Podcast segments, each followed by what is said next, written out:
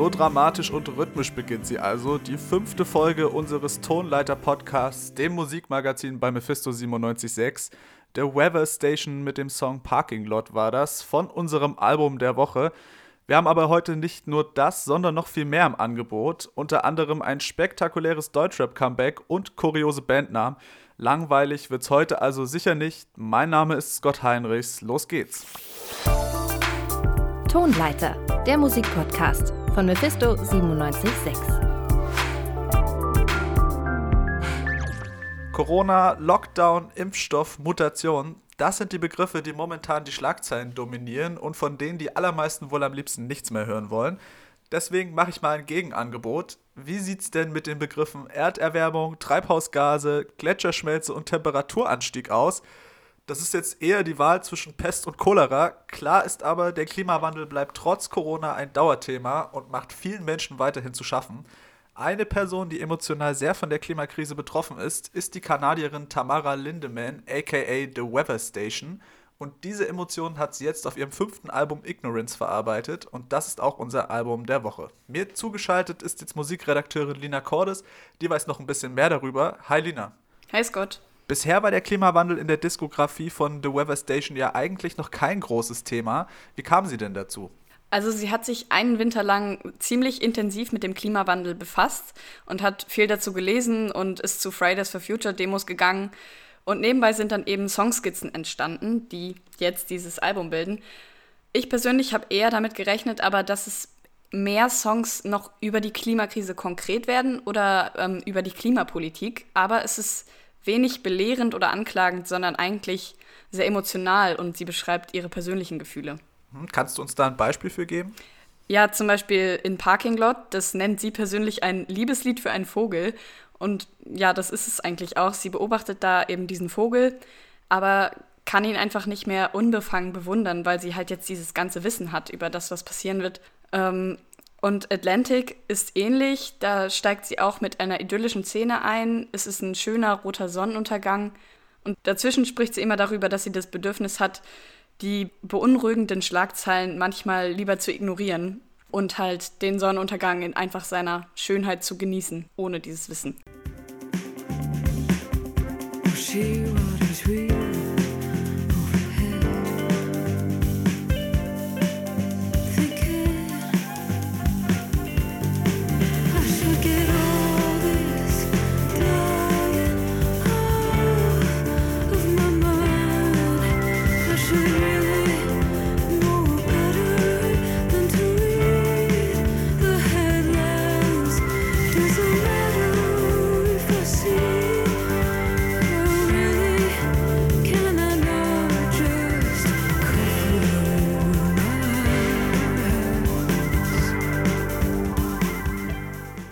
Zuhören lohnt sich also. Die Texte scheinen schon eine Stärke der Platte zu sein, oder? Ja, auf jeden Fall. Also manchmal sind sie ein bisschen banal, aber manchmal eben auch sehr poetisch.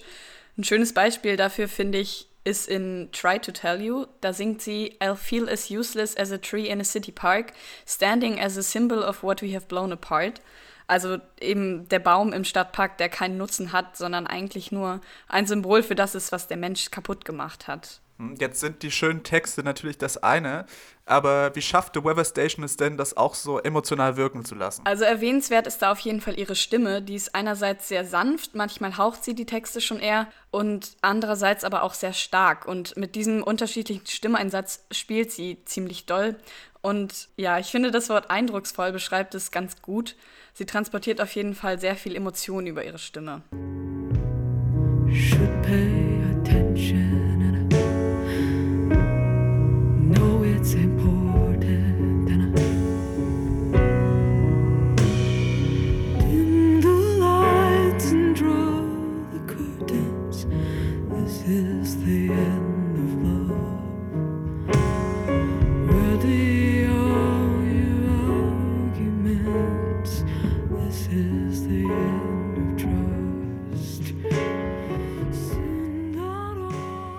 Ja, klingt definitiv noch schwermütiger als der letzte Ausschnitt, würde ich sagen. Ja, das finde ich auch auf jeden Fall.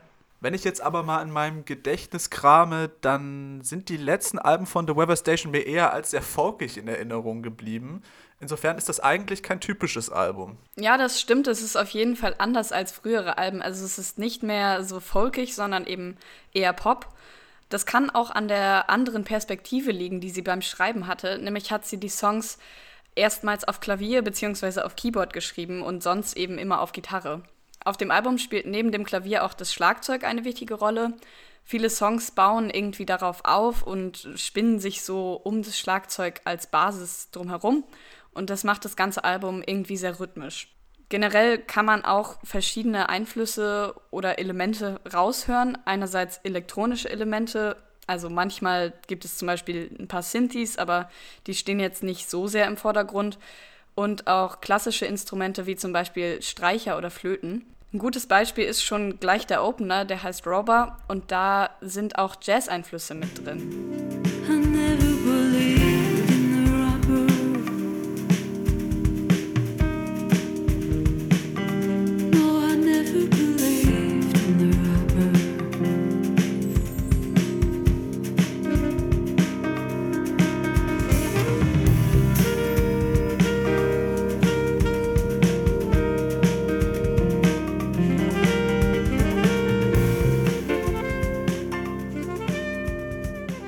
Ich habe jetzt bei dir wenig negative Kritik rausgehört. Die Platte scheint dir also ganz gut zu gefallen, oder? Das stimmt. Also ich finde, es ist ein sehr vielschichtiges Popalbum, aber trotzdem ist es irgendwie entspanntes anzuhören. Und ja, der Klimawandel ist halt auch ein Thema, was mir generell selbst am Herzen liegt und deswegen kann ich mich in den Texten ganz gut wiederfinden. Aber ich finde es auch ganz angenehm, dass sie das Thema eben nicht so mit einem erhobenen Zeigefinger anspricht und auch nicht einfach alles schwarz malt, sondern ja eher subtil und persönlicher dem Ganzen begegnet. Also mir gefällt es auf jeden Fall sehr gut. Das sagt meine Kollegin Lina Cordes zum neuen Album Ignorance von The Weather Station. Falls ihr jetzt neugierig geworden seid und noch mehr erfahren wollt, findet ihr eine ausführliche Rezension auf unserer Website www.radiomephisto.de. Vielen Dank, Lina, fürs Gespräch. Gerne, ciao. Neben unserem Album der Woche hat der Release-Freitag aber noch weitere Highlights parat gehabt. Die Musikredaktion hat sich deswegen auf die Suche begeben und die besten Veröffentlichungen in unserer Rubrik Faust aufs Auge zusammengefasst. Faust aufs Auge. Die Musiktipps von Mephisto 976. zu Beginn springen wir einmal um den Globus nach Australien zur Künstlerin Odette. Die hat 2018 mit ihrem Debüt To a Stranger schon für einiges an Aufsehen in ihrer Heimat gesorgt. Sie hat dort unter anderem zwei Nominierungen für den AMIA, den australischen Musikpreis, eingeheimst. Jetzt ist das neue Album Herald draußen und was das so kann, weiß meine Kollegin Lysan Ulich. She can't escape the lime that tastes so goddamn bittersweet, so she'll see him tonight.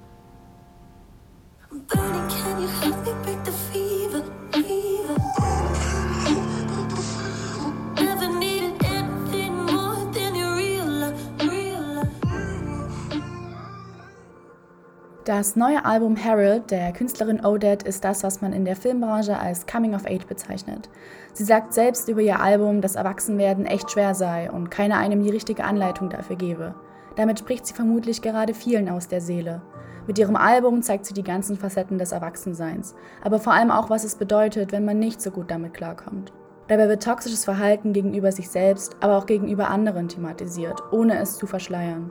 Das Gefühl, das dabei mitschwingt, kann man auch in der Musik wiederfinden. Durch die exzessiven Orchesterelemente fühlt man ganz viel Schmerz, Chaos und Unsicherheit.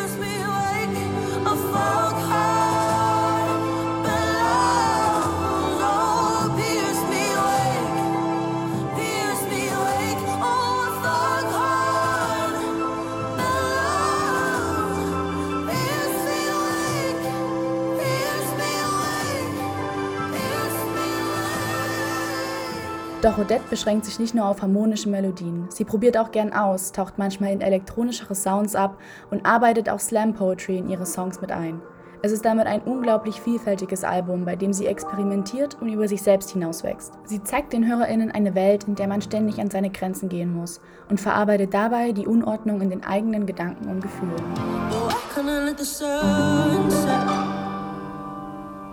Why It's easy to just forget. Why can't I just forget? How can I let the sun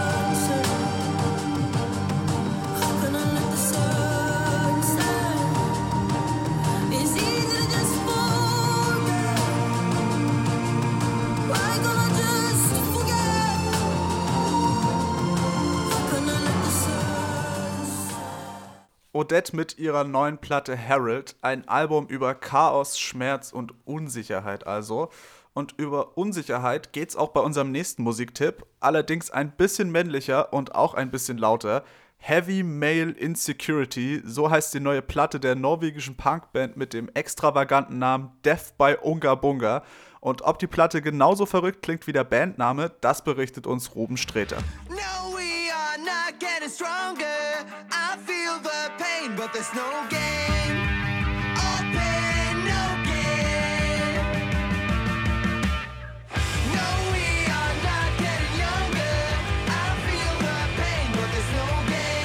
Wenn man an aggressive Gitarrenmusik aus Skandinavien denkt, dann kommt einem Skatepunk nicht als erstes in den Sinn. Es werden dann doch eher bärtige Hühn damit assoziiert, die vor riesigen Verstärkerwänden Wikinger-Metal spielen. Dass dieses Klischee langsam aber sicher überholt ist, zeigt seit 2010 die norwegische Band Death by Unga Bunga. Die spielen rotzigen Garage Punk und haben jetzt ihr sechstes Studioalbum herausgebracht.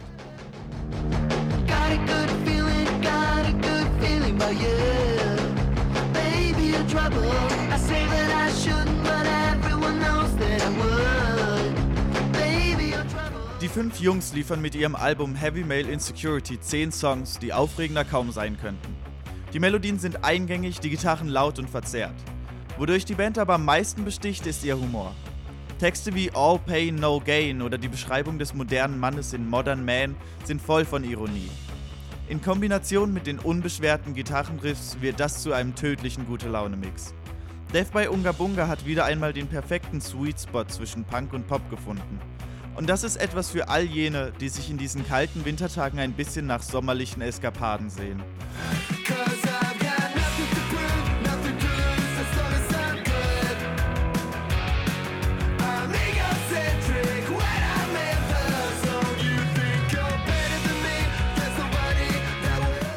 Gute Laune Punk für düstere Tage, also Death by Unga Bunga mit Heavy Male Insecurity.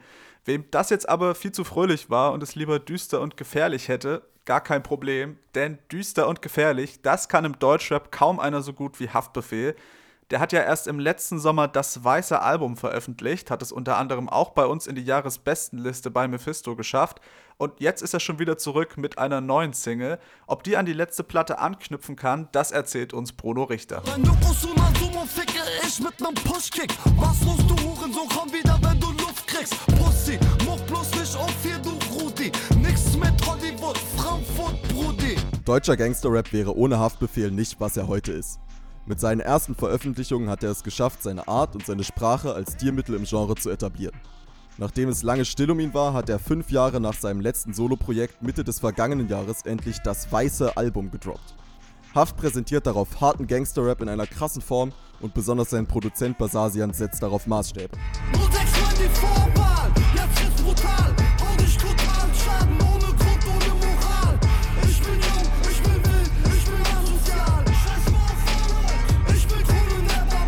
2020 war das weiße Album eins der am meist erwarteten Alben des Jahres in der Szene.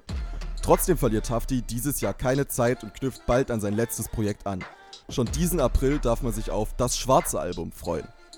Auf der ersten Single featuret Haftbefehl sein junges Signing Sufian. Der Titel Wieder am Block klingt verheißungsvoll nach neuem harten Sound und Haftbefehl liefert ab. Der Song zeigt, dass er es mit seiner neuen Platte ernst meint. Er erzählt von Kriminalität und Perspektivlosigkeit in schlechten Vierteln. Dabei ist er fast schon unangenehm authentisch. Auch diesen Beat hat wieder Basasian gebaut. Der Produzent des Jahres 2020 beschränkt sich auf trockenen, minimalistischen Sound, der Haftis Lines noch mehr Platz zum Wirken lässt. Ich bin wieder am Block, denk nicht, ich liebe den Job. Gefühle kommen hoch, nach ein Lied das rock. Zigaretten gesmoked, Linien gerobbt.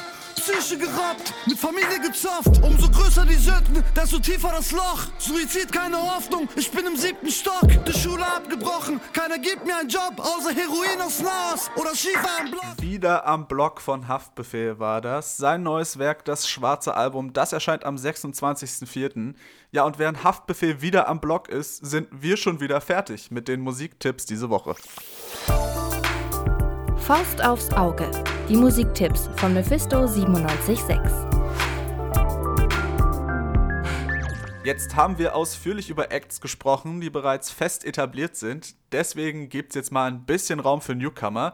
Das hat sich auch die HTWK Leipzig gedacht und mit ihrem Projekt Campus Records einen Wettbewerb für Nachwuchsacts gestartet. Audio Workout heißt das Ganze. In drei Runden gab es dabei verschiedene Aufgaben und jeweils zwei Wochen Zeit, um einen passenden Song zu produzieren. Und die erste Runde dieses Wettbewerbs hat die Leipziger Band Glue mit ihrem Song Sirens gewonnen.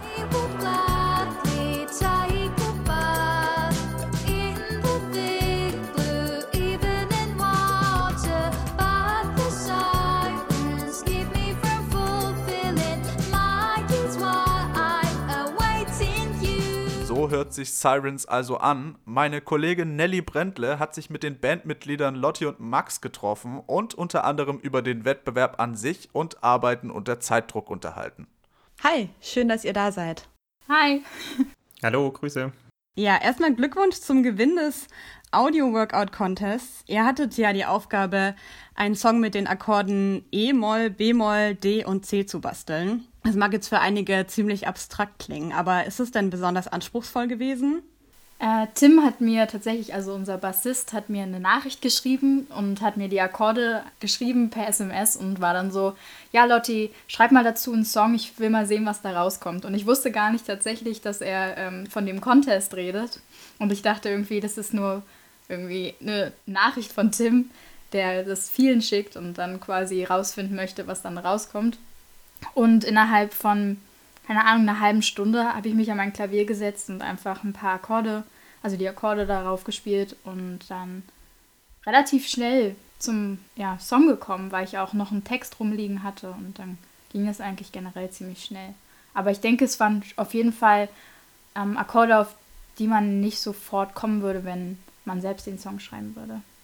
Er hatte dann zwei Wochen Zeit, um daraus einen Song zu machen. Wie seid ihr denn daran gegangen und wie ist es denn insgesamt so mit Zeitdruck einen Song zu schreiben? Das hat man ja sonst eher nicht so. In dem Fall haben wir es uns noch ein bisschen schwieriger gemacht, weil eigentlich war es so, dass wir den Song Contest, ich weiß gar nicht, wir sind erst bei Instagram oder so drauf aufmerksam geworden und haben das leider erst am Donnerstag quasi entdeckt.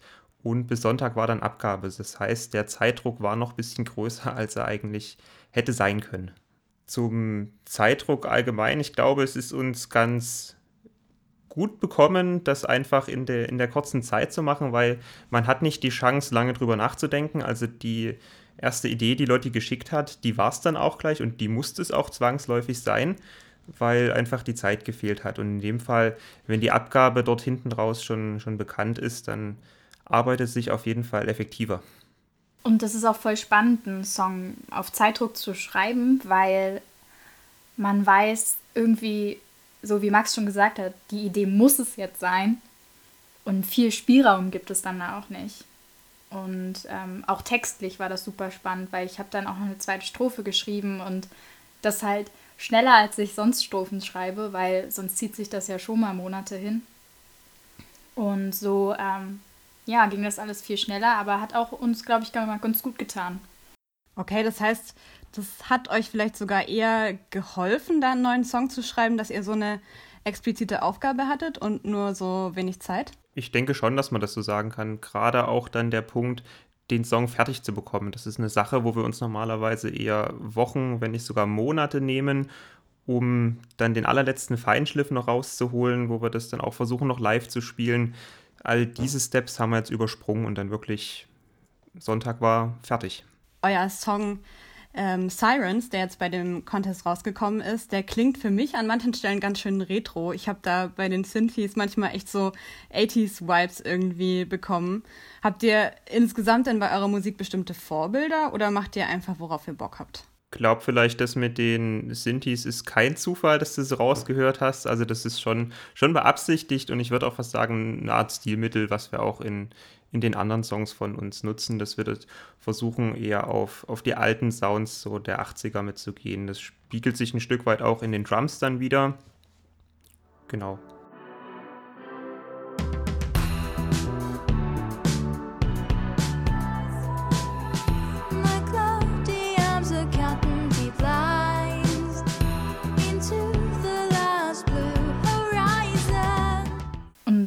Vorbilder, glaube ich, haben wir auf jeden Fall. Wir haben zum Beispiel eine Playlist liegen mit ähm, Songs, die wir gerne mögen und die wir dann ab und zu mal anhören, um zu gucken, okay, wie wollen wir denn jetzt überhaupt klingen. Vor allem am Anfang war das super wichtig, dass wir uns so einig werden, wie zu, zu welchem Sound wir wollen. Und ich glaube, da waren wir uns dann am Ende alle relativ einig. Und das hast du auf jeden Fall durch die 80er Jahre sind gut rausgehört. Ich würde noch einen Satz ergänzen zu dem, was Lotti gesagt hat. Uns geht es da wahrscheinlich gar nicht eher um ganz konkrete Vorbilder, sondern wie sie das gesagt hat. Uns geht es da eher so um, um das Gesamtgefüge und Gesamtgefühl, was der Song so mit, mitbringen muss. Und ich glaube, das ist auch, da fügt sich Sirens so ganz gut ein in die Songs, die wir davor gem- gemacht haben. Ja, auch, auch vom Gefühl. Ähm, also was, glaube ich, das, was wir machen, auch ausmacht, ist, dass die Musik immer eher ähm, tanzbar ist sogar und der Text eher, ähm, wenn man sich damit auseinandersetzen möchte, zum ähm, Nachdenken anregen könnte. Ihr seid ja noch eine relativ junge Band. Habt mir vorher geschrieben, dass ihr gerade äh, erst euer Einjähriges hattet. Ähm, und ihr habt ja dann quasi fast nur in der Pandemiezeit Musik gemacht. Wie ist es denn, wenn man so eine junge Band ist und gerade noch so in der Findungsphase steckt? Wie habt ihr das dann da geschafft, irgendwie trotzdem ein paar Projekte umzusetzen? Ähm, also erstmal haben wir vor allem uns darauf konzentriert, überhaupt Songs aufzunehmen. Und als dann, ich glaube, zu Ostern haben wir, zu der Osterzeit, im ersten harten Lockdown, haben wir unseren ersten Song ähm, quasi richtig aufgenommen, Wire. Und ähm, das komplett auch digital über Zoom-Sessions. Das war sehr interessant. Haben uns jede Woche getroffen und haben dann, ähm, Max hat dann seinen Bildschirm geteilt. Und ähm, wir haben gemeinsam an dem Song dann geschrieben. Ich habe den zu Hause dann aufgenommen bei, äh, bei mir in meiner Heimat. Und also die Vocals. Und dann am Ende kam es alles zusammen.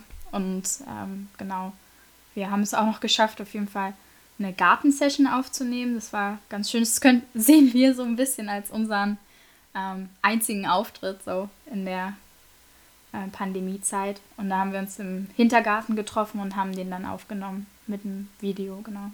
Es war kein Publikum, aber zumindest einmal aufgezeichnet.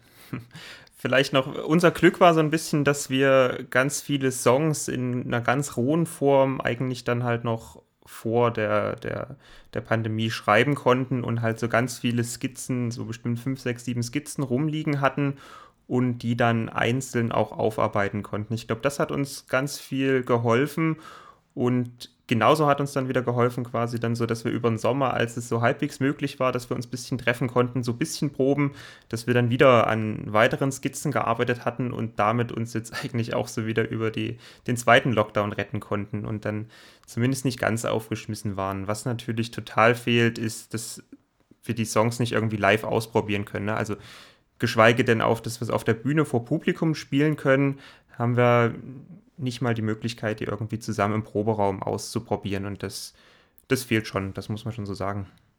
Das klingt ja trotzdem nach einer richtig guten Planungsarbeit. Eure Gartensession habe ich auch gesehen und auch eure Musikvideos auf YouTube. Habt ihr denn für die kommende Zeit auch noch weitere Projekte geplant? Schon einige. Also was ich gerade meinte, dass wir halt schon weiter Songs schreiben konnten und die haben wir im November mehr oder weniger noch die, die ganzen Vocalaufnahmen äh, gerade so durchziehen können, dass wir die alle im Kasten haben, haben die jetzt soweit gemischt und sind jetzt dort eigentlich im Feinschliff, dass wir dort, naja, uns eigentlich darauf freuen, dass wir in diesem, diesem Jahr auf jeden Fall noch, noch weitere Sachen rausbringen wollen. Da können wir also gespannt bleiben, was da noch in Zukunft von der Band kommt. Meine Kollegin Nelly Brentle war das im Gespräch mit Glue. Gespannt bleiben könnt aber auch ihr, denn ab nächster Woche findet ihr dann alle Gewinner inklusive Interviews und den Songs auf unserer Website www.radiomephisto.de. Markiert euch das also schon mal dick im Kalender. Und wenn wir einmal bei der Eigenwerbung sind, folgt gerne unserer Playlist Faust aufs Auge bei Spotify. Dort könnt ihr nochmal alle Songs aus der heutigen Folge und viele mehr in voller Länge nachhören. Damit sind wir für heute auch schon wieder durch. Danke an alle, die mitgewirkt und zugehört haben. Die nächste Folge gibt es dann wie gewohnt nächsten Samstag. Mein Name ist Scott Heinrichs. Macht's gut und bis zum nächsten Mal. Tonleiter, der Musikpodcast von Mephisto 976.